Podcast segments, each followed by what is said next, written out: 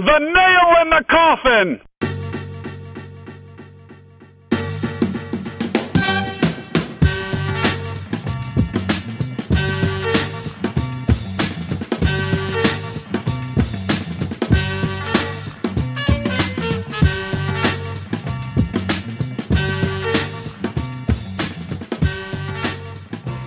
It's episode number 63 of The Nail, Saturday morning edition. Having just polished off a shamelessly large stack of chocolate chip pancakes, I'm Tom Valentino, and I'm joined as always by Travis Yulee. Trav, how you feeling, buddy?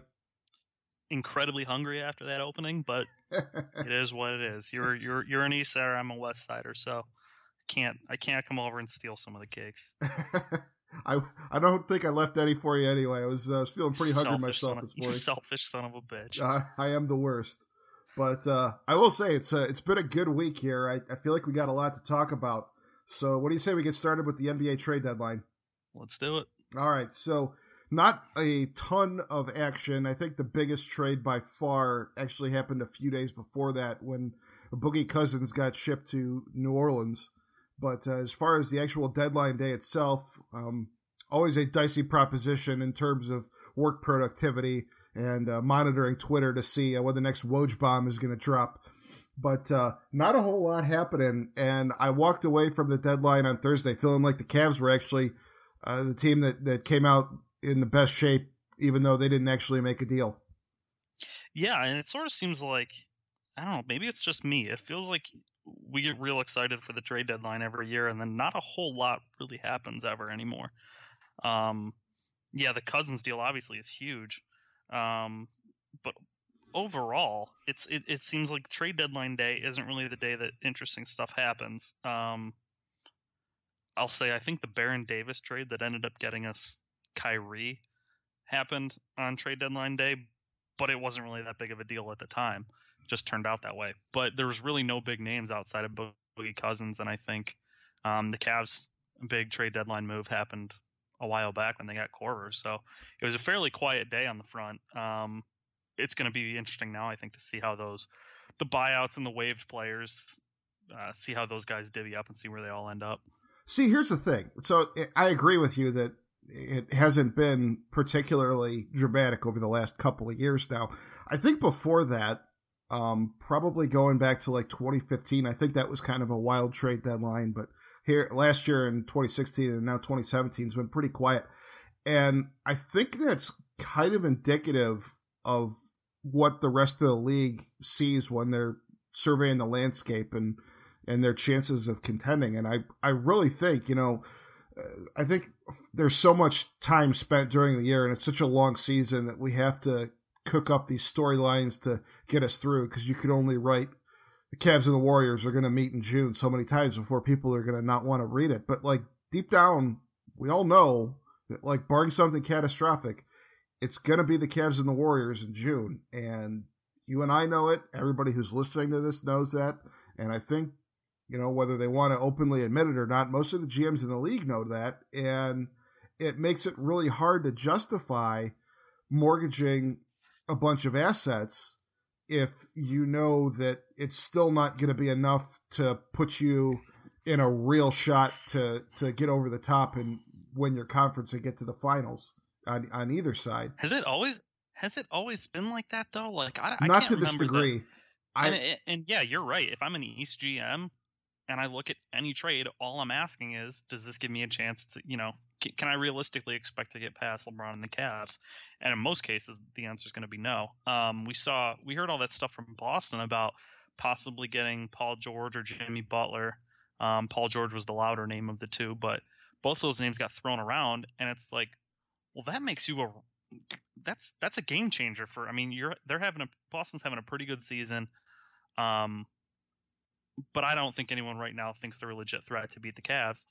I'm not sure they would have been with one of those guys either, but it certainly, you know, gives them a much better chance. And I'm not sure, you know, it's hard to say if if the deal just didn't work out or if, you know, Boston decided to not do it. You know, there there could be any number of reasons that it didn't actually happen, but overall, it seems like and in the West, no one thinks, you know, there wasn't really any moves out there that would get you past Golden State. So everyone kind of just stood pat, I think. And people didn't do that with you know when Shaq and Kobe were running the West. I don't think teams you know cowered and, and, and waited for those guys to leave. Um, so I don't I don't know what the what the logic is behind it, but I also sort of understand it at the same time. We'll never know for sure what exactly the deal was on the table that could have gotten Paul George to go from Indy to Boston. I know that one of the rumors out there was that it was going to take like they had like a group of like four rotation guys um, from the Celtics, and it was going to be like a combination of three of those guys, and then that Brooklyn Nets pick that the Celtics hold. That it's probably going to end up being like a top five pick this year. So it was like three guys plus a, a top pick, and um, you know, a lot of people are saying, "Oh, that's that's too much to give up for for Paul George if it's not going to put you over the top." I I've thought about that a lot in the last couple days, and I particularly like to give Danny Ainge a lot of shit for constantly floating out things about how oh we were in position, uh, you know, we, we had the opportunity. Oh, and they're always like in the mix, and then it always just they always are just hoarding their assets, and they never actually make the big move. And you know, if he reached the conclusion that getting Paul George was not going to be enough to put them over the top against the Cavs, and it might be better to actually just kind of build more towards like two or three years from now when LeBron maybe starts um, going a, a, step or two below God mode. Um, I, I understand it, and at the same time, I still think they made the wrong move. If if that was in fact the trade that was on the table, and my thinking on it is this: you know, I look at. I mean, would you agree with me that Paul George is a top ten to fifteen player in the NBA? Um. Yeah. I mean, I always feel like when it gets to that point, he's probably right around that cutoff. But yeah, okay. for I mean, for the sake of this discussion, yeah, he's right around there. All right. Well, I look at guys in that top fifteen range like people look at top fifteen quarterbacks in the NFL. You know, they're a precious resource, and you really can't win titles without them. And for me, like if you have a chance to acquire one of those guys, you got to do it and figure out the rest of it later. If if the rest of your rotation is going to take a hit, you got to live with that because you're always going to find ways to be able to improve your roster elsewhere. I mean, just look at like what the Cavs have done this year. I mean, they went into the season with basically a couple of trade exceptions and a 2019 first round pick and they, I mean, in that pick, we're probably looking at something in the late 20s if they continue on their current path. I mean, those are not real great assets to be working with. And yet, as we sit here today on February 25th, waiting for players to clear through waivers, it's very realistic that within the next day or so, the Cavs will have acquired this season Kyle Korver, a completely rejuvenated Derek Williams, Deron Williams, and possibly even Andrew Bogut. Now those those last two, obviously the the you know Hayes not in the barn or whatever to this point, but the point is like the Cavs had nothing to work with, and you know if your GM's as good as everybody says he is, he's going to find a way, and you've got to go get those star players when you've got a chance. Yeah, I think it's one of those things where it's sort of what separates, in my mind, the NBA from the NFL. Um, draft picks in the NFL are like gold. Um, nobody nobody ever wants to part with them, especially if they're early first round picks. Um, for just about anyone, like you said, outside of you know one of those handful of quarterbacks who never get traded anyways. Um, so it, I, I think in, in this case, especially with like a guy like Paul George, if you have a chance to get a guy like that, nine times out of ten, you kind of just have to pull the trigger and do it. Um, because there's no guarantee, and I think right now Boston has a chance at getting the first pick in next year's draft. Um, With that Brooklyn pick, right? That Brooklyn pick, right? So, so I could see why that pick is particularly valuable, but at the same time, Paul George is a known commodity, and the first round pick, if you go back and look at the first overall pick in the draft over the last, I don't know, decade, I feel like half of them turned out to be really good, half of them haven't really done much of anything. I mean, that's Um, that's the joke that's been kind of going around the last couple days. That hey, man, you got to hold on to that Brooklyn Nets pick because I mean, it could turn out to be anybody. It could even turn out to be somebody as good as Paul George. Like, Yeah, exactly. But yeah, and that's like a best case scenario. right? I mean, Paul George is really damn good. Like he's a really, really good player. If you have a chance to get a guy like that on your team, you kind of have to do it. Um, if you think you're close, if you don't think Paul George puts you over the top, I think that's kind of playing scared. But if you don't think he puts you over the top, yeah, maybe you do want to get that guy who you think can be Paul George in four to five years when the landscape of the NBA looks a little different. yeah, it just seems like an admission that you're just never going to be able to to get past the Yeah, Cavs you're- right now. you're crying you're crying uncle basically and, and saying you know we'll wait till we'll wait it out until lebron's done um, running the east which truthfully i think it's a scared way to play but i also i also kind of get it and i can't say that i would play it differently if i were in that position but i mean that's that's a good way to kind of lose your job too i guess if you're if you're a gm you can't expect to be around in four to five years, you know. Yeah. So who knows? I don't know. I guess I'm not going to knock them too much for it, but I feel like they got a pretty solid team. I don't I honestly don't think it's as good. I think if they're banking on guys like Al Horford and as good as he's played this year, Isaiah Thomas, um, knocking off the Cavs, then yeah, they're probably they're probably going to be uh, disappointed. I think. Yeah. Um, you know, the other thing with Paul George is I think his contract is up in two years, and he's made it no secret how much he wants to play for the Lakers. Why, I have no idea. But I think maybe there's a little bit of trepidation on the part of some other teams to mortgage their future to go out and get him if they are convinced that he's just going to bolt for Los Angeles in a couple years. That said, I, I could understand that for probably 90% of the league having that concern. But if you're the Boston effing Celtics and you want to pat yourself on the back about having, you know, uh, 55 numbers retired in your rafters and all the championship banners and all the mystique and the history of your franchise and and everything like that, then that can't I, I just I can't really reconcile that. Like either you're one of the show pony franchises for the league with the Lakers or you're not. And that that's one team I I feel like should be willing to look past that and go for it if they think he's a player that's good enough for their team. Yeah, and it's going to be interesting. I mean, they've obviously had some. Uh, they've had a bit of a shakeup in their front office in the last few days, so uh, we'll see how that turns out. Yeah, the Lakers, that is. Yeah. Um, so who knows? I mean, that team's going to look a lot different, I think, and I'm not sure. I, I'm with you. I don't know why Paul George would. I honestly don't get anyone's loyalty to a specific team at this point in the NBA. Um, you look at the guys that are, you know, the cream of the crop in the league right now.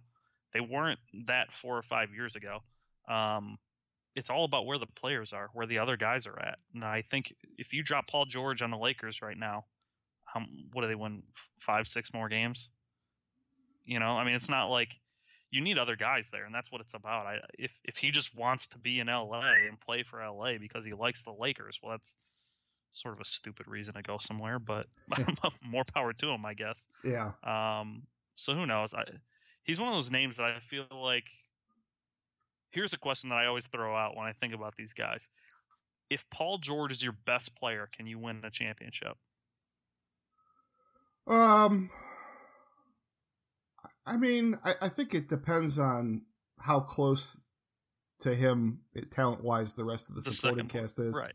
Sure, and that's always the case. But uh, I- have a hard time seeing him as the best player on a championship team. Personally, Okay. um, if you look at the if you look at the teams that have won in the last I don't know 10, 15, 20 years, uh, really the only one that's close, I think, and this is sort of the standard bearer for how you can do this is the Pistons. The year they knocked off the Lakers Yeah. um, because they didn't have a clear cut, you know, take over a game superstar. Obviously, Billups made some huge shots then, and they they had a lot of lot of good players. But every team has had at least one guy, and you're like, yeah, that's the guy. Yeah. And I don't know if I, I don't know if Paul George could could be that guy, and I don't know why we're spending so much time on Paul George. I don't know. We've we've fallen down the Paul George rabbit hole here.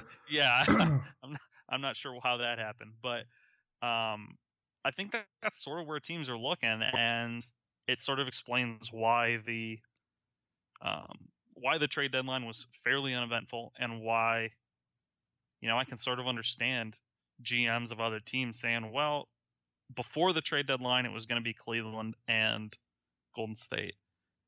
Does this move change that at all? If not, let's work for the future. And I think that's what sort of what a lot of folks have just resorted themselves to at this point. You know, the one team I will give some credit to in the East would be Toronto because that's a team that took the Cavs to six games in the Eastern Conference Finals last year. And I don't think we ever thought that the Cavs were in any sort of real jeopardy in that series. But, I mean, that's the only team in the East that had beaten them um, in that playoff run.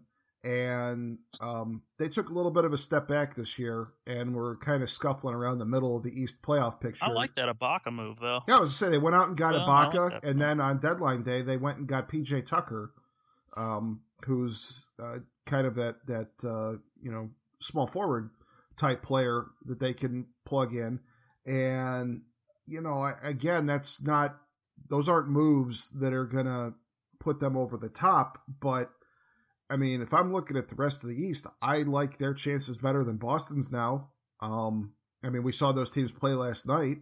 And, you know, I mean, I know it, it's those two teams and Washington are probably like that second tier in the East. And I think it kind of puts them back at the top of that pile. And you never know. I mean, if, if something happens to the Cavs here, I mean, they haven't been particularly lucky with injuries. I mean, thankfully, avoided the, the catastrophic injury, but I mean, plenty of other dings along the way. And, you know, um, that, that's a team that understands that this is probably going to be their shot is, is, you know, far or as long as the odds are. And they, they're still, they're making a, they're making an attempt to fight and they're not just cowering was, was the word you used. And, um, I I think that they're gonna be rewarded for that with how the playoff seedings shake out, but but we'll see. But you know, I, I did say that I think the Cavs are the big winners of this deadline.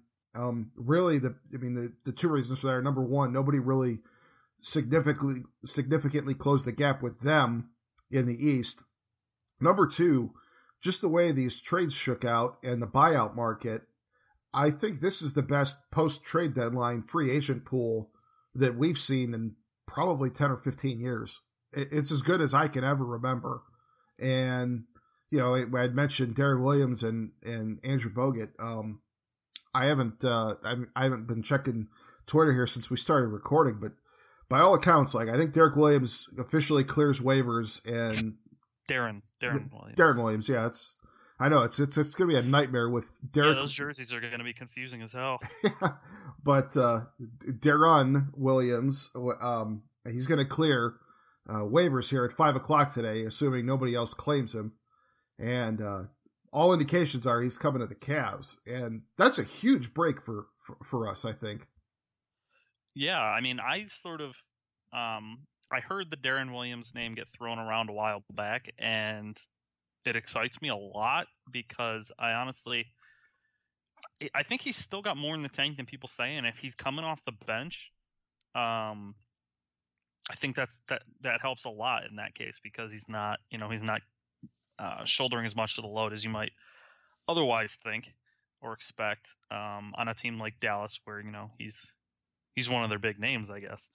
Um, so if he can back up and, and give you 20ish minutes a game,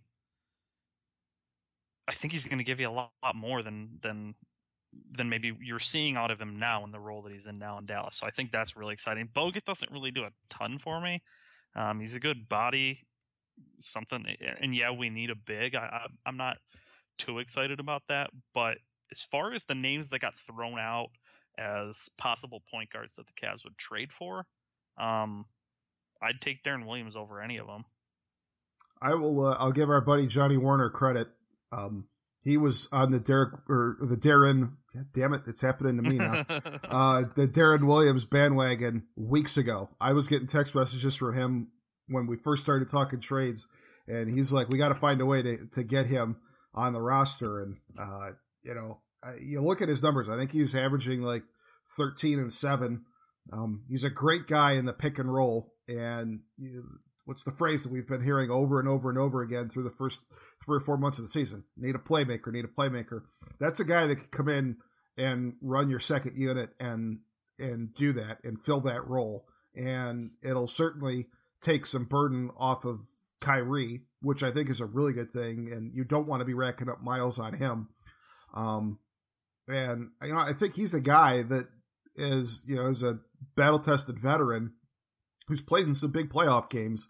I mean, he could he could have a legitimate role in the playoffs off the bench, which is something that the Cavs really didn't have the later that the playoffs went on last year. I mean, if you look yeah, at, the, I mean, they've been taking heat this year for for not keeping Delly, but if you're looking at the playoffs, I think Deron Williams can give you more than Delly gave you last year. Delly's sure. minutes went down. I I don't have it in front of me, but I think his minutes went down like every single round of the playoffs to the point where he was virtually unplayable against the Warriors, and they brought in um, Mo Williams to.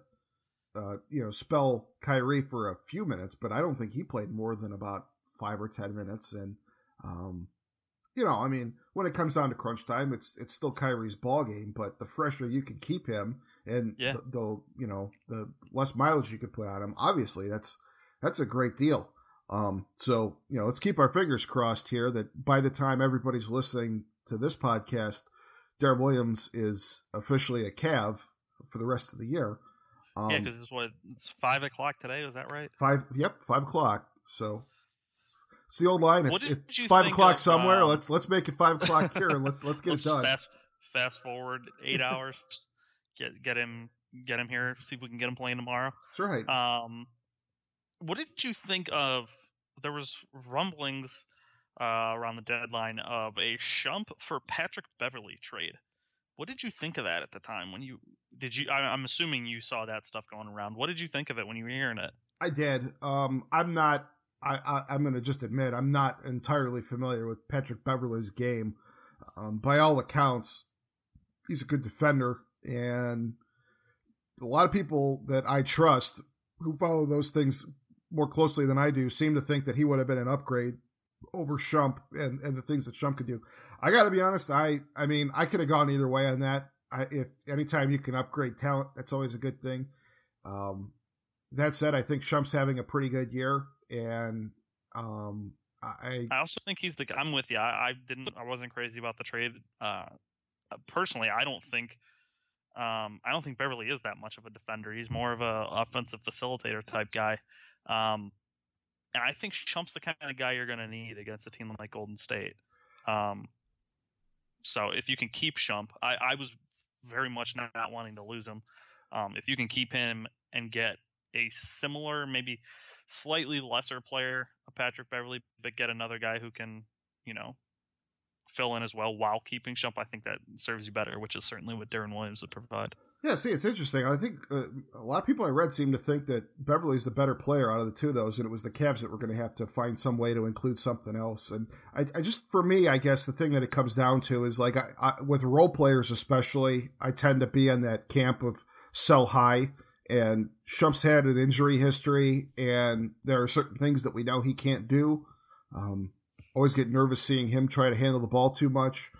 Um, so if there was an opportunity to, to bring in somebody in exchange for him, that said, I, I, I value continuity, and if if he's playing really well, especially in in terms of what we expect him to be, and he's filling a need for us right now, I'm I'm fine with him staying here for this year, and you know, I don't know, maybe he won't be here a year or two from now. From now, but um, I, am good. I everything that has happened to this point with regards to who the Cavs have acquired, who they haven't acquired, and who they still have a chance to acquire. I'm I'm good with all of it. I really feel like we're in a good place right now.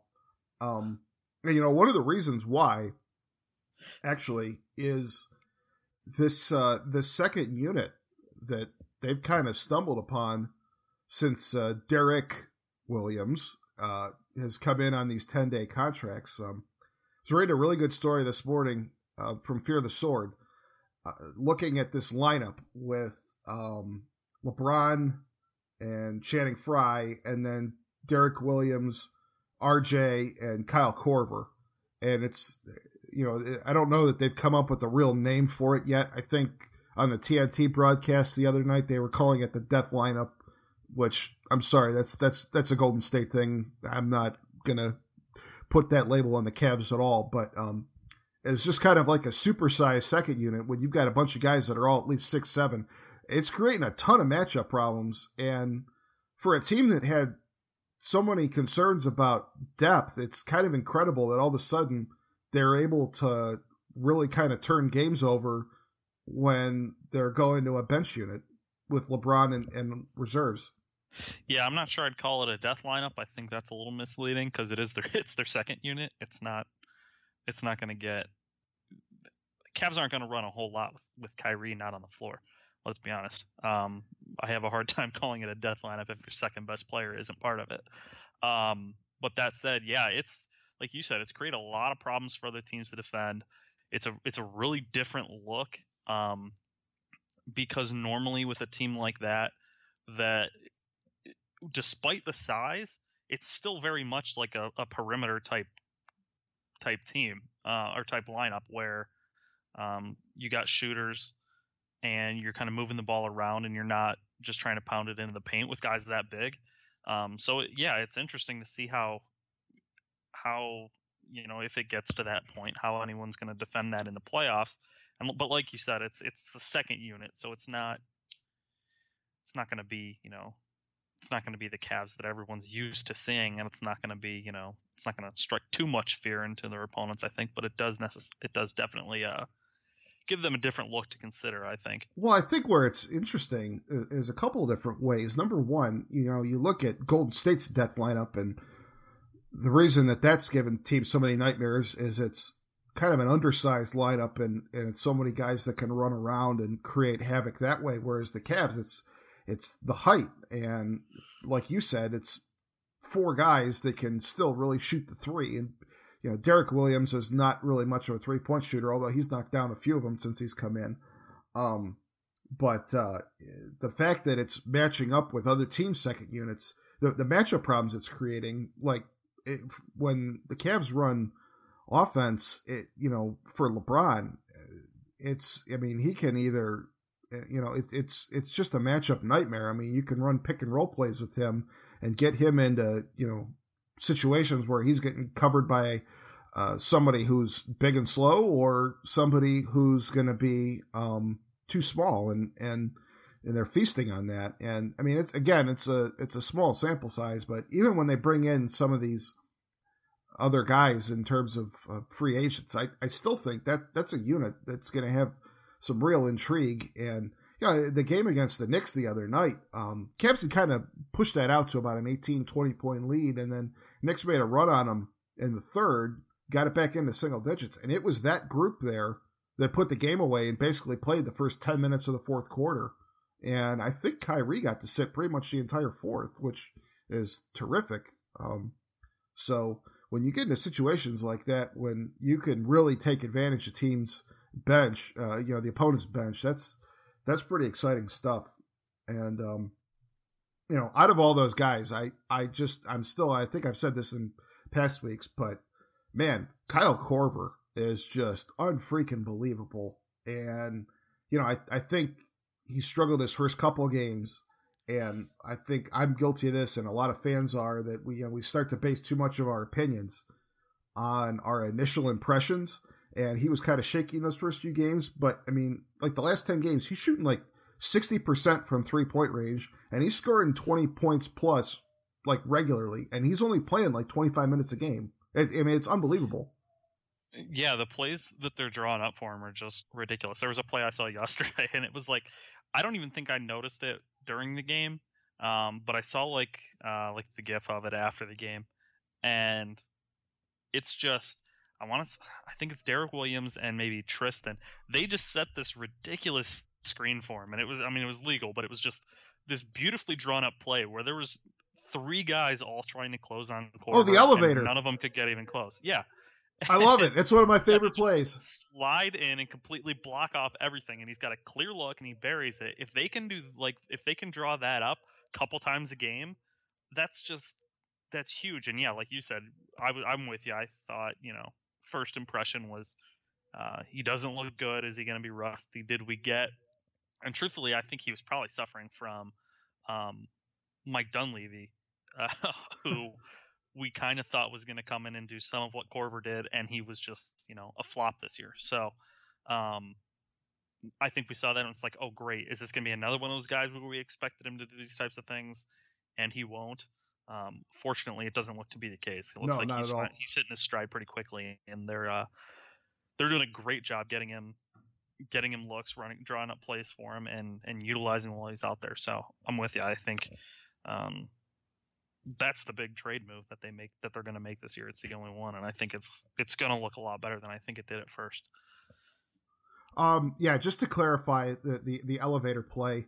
Um, here's the uh, just I, I want to just kind of describe it for people listening who aren't familiar with that terminology. So basically, the way the play works is like Kyle Korver is down along the baseline, and you've got like two big guys hovering right around the free throw line or the elbow, of you know at, at the corner of the the free throw lane there, and what happens is is Korver comes running up between those two guys and kind of curls out to the wing, and his defender trails behind him trying to follow along. And as soon as Korver gets through and gets to the three point line, those two guys, those two teammates, close the elevator doors. They basically step in right next to each other, and, and it looks like closing elevator doors. And they set like this impossible screen to get around, and it leaves the shooter wide open. And it's one of those plays where it can be kind of dicey to run because, like, if you don't time it perfectly, you're going to get called for an illegal screen because you're going to be moving while the defender's trying to get around you. And that's a no no, obviously. But if you time it right, it is just absolutely awesome to watch. And when you got a shooter like Korver, whose whole specialty is running off screens to shoot threes, it's it's fantastic. So um, it's a play I've seen other teams run quite a bit. And now that the Cavs have somebody who specializes in that, it's oh, I'm it makes my day. But anyway, Yeah, it's it's it's it's one of those plays that I don't know if you you recognize it live. When you go back and watch, it, it's just really fun to watch how the guys slide in. Um, like you said, they time it perfectly, um, and he just gets a clear open look at it. It's it's it's one of those things that if you can execute it, it's probably uh, probably damn near impossible to defend if you execute it. Yeah, yeah, no doubt. Um, all right. Anything else on the Cavs? I, I feel like we're we're in a good place here. We just gotta kind of see how these free agent signings shake out. But uh, otherwise, I Yeah, good call. Uh, good call, J Dub on the trade proposal or the uh, the move for Deron Williams. I think that's that's probably what we're both pulling for. Um, I'll be happy about that one.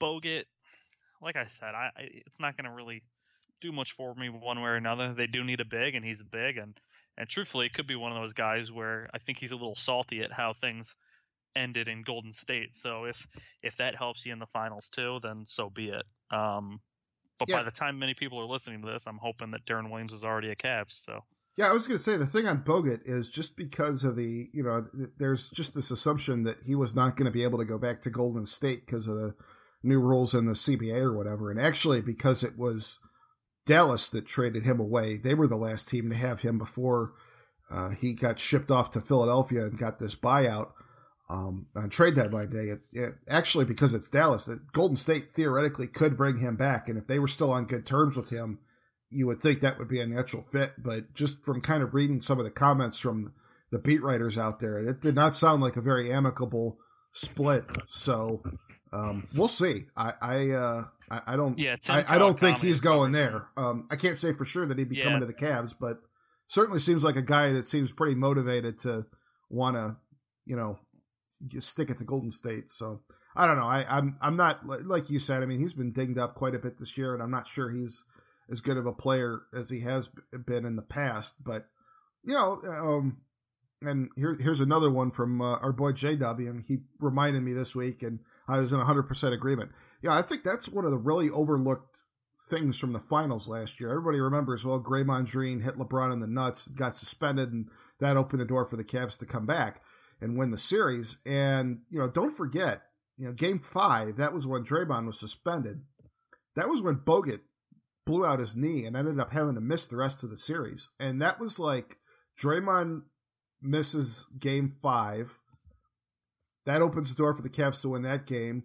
Bogut gets injured. That kind of opened the door for them to really start attacking the paint a lot more in game six and then get them to game seven. And, you know, um, that was a really critical part of, of that whole deal. So just uh, another one of those footnotes to keep in mind, I guess, as we look back on uh, on, our, on the title.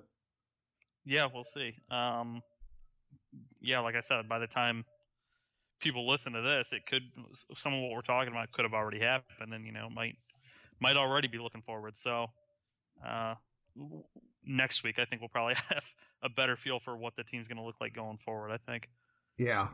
Um. All right. Let's. Uh, the other thing I want to talk about, and I posted a story about this on our Facebook page, uh, facebook.com slash the nail podcast. If you haven't liked it yet, go do that. Um, MLB, they're proposing some rule changes to try to speed up the games a little bit. And uh, the one that's going to go into effect this year, I think it's already been approved, is intentional walks. You're not going to have to throw four wide pitches. You're just going to be able to have a signal from the dugout, almost like a little league game now, and it'll just automatically move the guy to first base. Um, quickly, are you uh, are you in favor of that? Are you against that? Do you care? At first, I didn't really care. I said, "All right, fine, whatever. Not going to really do anything for me." Um, after thinking about it, I think I'm against it for for one reason, and I didn't really think of this at first, but if baseball is trying to attract fans, and, and I think everything that they do at this point is to keep a game that's that's fairly slow in general and not particularly like action packed to to give people a reason to watch it.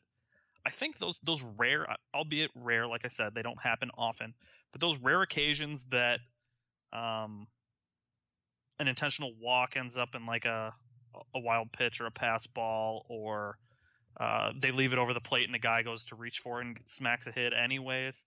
Um, those are fun. I think you're you're, you're eliminating that opportunity, um, which I think is maybe a step in the wrong direction to save what 45 seconds every three or four games. I I just don't think it's going to give them the result they wanted. Um, it's not going to do a whole lot for them. Um, so after after thinking about it a little more, I don't. I'm I think I'm I'm going with that. I'm against it. I am against. I'm voting no. Okay. I'm. Uh, I, I I guess I was kind of in your previous line of thinking, and I, I mean what you're saying here totally makes sense, and that's fair. I guess my only counter to that would be that what you're describing happens so rarely that I I'm not gonna worry about losing that. It's just it's such a a fruit uh, a fluky freak play that I'm I, I don't know. I mean, you're right. I, I guess it could happen, but um, it, it I'm not gonna lose a lot of sleep over that. What I think is really interesting is the proposed changes that could go into effect for 2018 and this is this is interesting for a couple of reasons. So the the changes that I saw that were proposed, number one, putting a pitch clock on, basically like the shot clock in basketball, where the guy's got to throw a pitch within I think 20 seconds after uh, stepping out of the rubber. Um, number two, uh, limiting the number of visits to the mound by pitching coaches, managers, and other players and then the third thing would be changing the strike zone and, and trying to limit the number of low strikes called.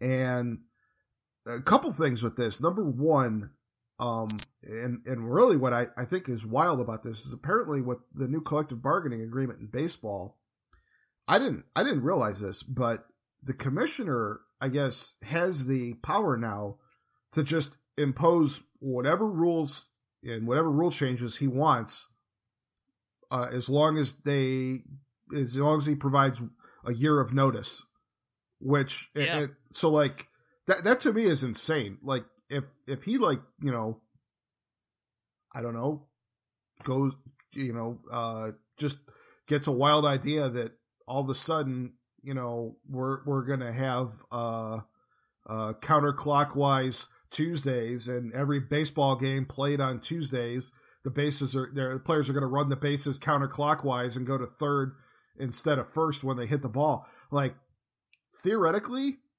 you could make that you happen as long as you give it, it, a year's notice, and uh, that that just feels like a horrible uh, imbalance there. Um, but the actual changes themselves that he's proposing here, I got to be honest, like the pitch clock and the limited mound visits, I am 100% in favor of. The strike zone one, I'm not, just because I I feel like that's just messing with the game a little too much. But the other ones, I mean, good by me. I mean, you're going to see traditionalists and purists say like, you know, you're you're you're tinkering with the game, and that's that's not baseball, and blah blah blah. Go back and look at a game from the 50s guys were throwing pitches that quickly, and there's a reason besides just the fewer commercials that games were getting done in two hours. Like I, I went to a they, have implemented the pitch clock in the minor leagues, and I was at an Akron Rubber Ducks game last year, and they had the pitch clock, and the game was done in like two hours and fifteen or two twenty because it kept the game open, And and I mean, if you need a clock on you know behind the center field fence in order to you know force guys to pick up the pace a little bit and get back to the way the game used to be played. Hint, hint, traditionalist. I'm down with that. Yeah, I think, and Tito came out and he said something this week about you know putting a clock on uh, manager visits to the uh, to the mound, and that was sort of an interesting one because he said he was for it, and that's one of those things where I think you would not necessarily expect a manager to be for it. He would, you know, want to take as much time as he needs. Um, but he basically said if you don't know after that long, then you probably shouldn't be making the move. Right. So um, that kind of resonated with me a little bit. I'm not sure the pitch clock. I'm not. I think it's one of those ones that I have to see in action. And you said you saw it, and it sounds like you're okay with it. Um, yep. I don't. I'd have to see it in action before I can make my mind up one way or another. Um, but I'd give it a chance. I think it's one of those ones that you could try in like spring training um, see how it works out um, before you decide. And that's the weird thing is he has to give him a year's notice, which doesn't really give him an opportunity to try it out. You know. Yeah. So could could he theoretically give them say, you know, I'm going to try this out in spring training next year, and if we like it, go with it. If not, we won't do it. I'm guessing no. I'm guessing he has to decide what the rule is going to be um, beforehand. But um, the one I'll say that I heard thrown around and it's a horrible idea and i think everyone agreed that it was a horrible idea but the way he like explained it made a ton of sense was um starting extra innings with a guy on second base. We can agree that that's a horrible idea right? I am for that in the minor leagues. And that's and then that's what he said. A lot of people i think when he announced it were like um no because he's going to try it in the minors and then bring it to the majors. If he promises never to bring it to the majors I'm fine with it. But the way he said it was basically like the minors; those are supposed to be developmental leagues. Exactly. be, you know, going 18, 19, 20 innings doesn't help anybody in the minors. It's good for absolutely nothing. So, in that way, it's the way he explained it. It was like it was refreshing to me to hear a guy because he clearly thought about it in the right way and was doing it for the right reasons, as opposed to just trying to shake things up, you know? So yeah. when I first heard about it, I was like, that's a horrible idea. And then I heard more about it and was like, okay, yeah, that actually makes a lot of sense. Yeah, if you want to do that in the minor leagues, um, that's totally fine. And if if you were to try to implement that in the majors, that feels to me like a classic negotiating tactic of let's throw some really extreme ideas out there just so that when you back off of those you actually get the things implemented that you want.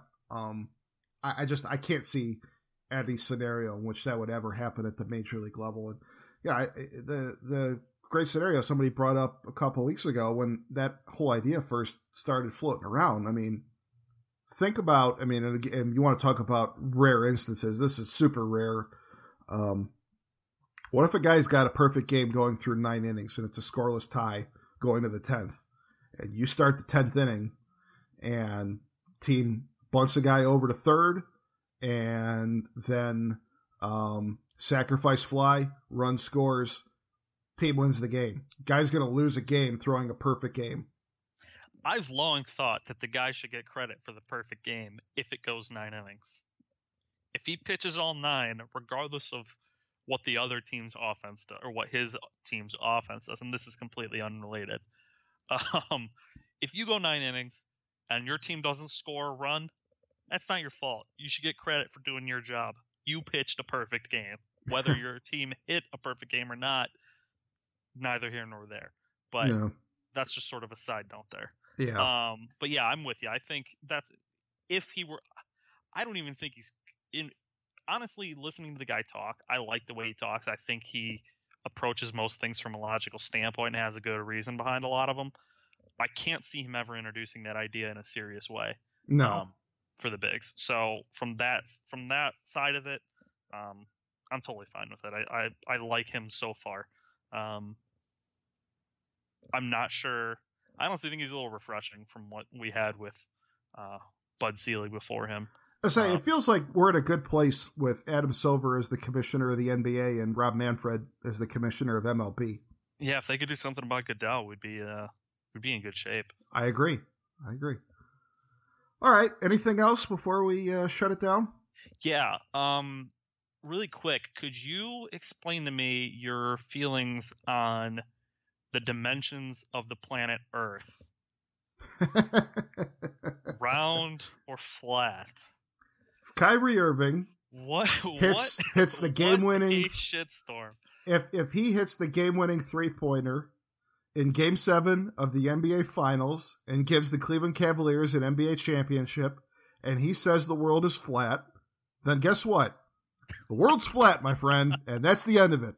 Uh, I, What? I what an odd story to come up I can't I Uh, still don't I still can't decide if he's trolling or not. if he's just like bullshitting people and like saw what a rise it got out of people and now he's playing it up. I I yeah, I honestly don't know, and um, frankly, I I don't care. There's there's so many more serious issues in the world right now. If um, if if he wants to, if if that's the hill he wants to die on, the, the flat hill, I guess, then um, knock yourself out. Just keep knocking those three pointers down from the right wing. It's it's it's. It, it boggles my mind, and, and I can't see how any right thinking person could possibly think the world is uh, flat, but um, you know, it, ultimately in the, in the grand Whatever. scheme of things, it's pretty harmless. whatever. We've seen guys that are a little off the wall in their thinking, and for the most part, Kyrie seems like a pretty level-headed, intelligent guy. Yeah, So that's that's why I immediately went to the trolling thing. Like if, um, and I'm drawing a blank right now to think of a guy who just would pull this and everyone be like, "Wow, he really thinks that." Um, but basically, like you said, if he plays well, if he keeps playing the way he's playing, and he, you know, he hits those contested fadeaway threes uh, in the finals, um, don't care what he thinks about the uh, about the shape of the earth. Quite frankly, yeah, um, the one thing I will say is, in a city that makes way too many T-shirts, for literally anything, that T-shirt that RJ had this week, uh, "Flat World Champions," that's a winner. Yeah. I, That's right there. I believe that was a Fresh Brewed Tees, so Yeah, good pull out of them. that, that's good hustle. I, I appreciate it, and that, that was that was a great shirt. So, um, good for them. oh, it's never boring, never boring here in the land, the flat Of land. all So- of all the stories to come out of All Star Weekend, um, Kyrie thinks Earth is flat was was way at the bottom of the list of possibilities. I think. I was not so- prepared for that. So from an entertainment standpoint, uh, I'll thank him for that. I guess. Yeah. Oh my god. All right, I I think uh, I'm gonna need to go lay down on the flat Earth here for a bit and uh, and decompress. But uh, good stuff. I uh, I like doing these Saturday morning pods. This is uh, this is fun. Yeah, good stuff, man. All right, so hey, go uh, subscribe to our show on iTunes or Stitcher or Google Play Music or whichever podcast listening app you prefer on your phone. Um, been checking out the numbers on that recently, and, and it looks like the downloads and subscribers through the podcasting apps is really starting to kind of move that way. And you know, if you listen to our show regularly, you, you definitely that's the way to go. It's the easiest way. You always make sure you're getting the newest episodes, um, and uh, it's you can take it on the go with you. It's good stuff there. Keep it up, people. yeah, yeah. Thank you for subscribing. Uh, we really appreciate it. It's always always makes my day when I see those numbers you know, climbing, and um, really appreciate everybody checking out our show. Uh, you can catch all of the old episodes on our website, thenailpodcast.com. And uh, if you have not seen the Flat World Champions shirt that Richard Jefferson was wearing, Travis posted that on our Facebook page, facebook.com slash the nail podcast. So uh, we will be back uh, next week. Hopefully, uh, Cavs will have solidified their roster, and we will see what happens. But uh, in the meantime, for Travis Yulee, Tom Valentino, it's been the nail in the coffin, and we will talk to you again next week.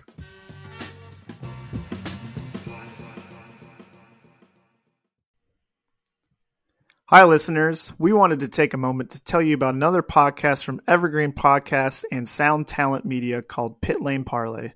Pit Lane Parlay is the go to podcast for IndyCar and motorsports related news.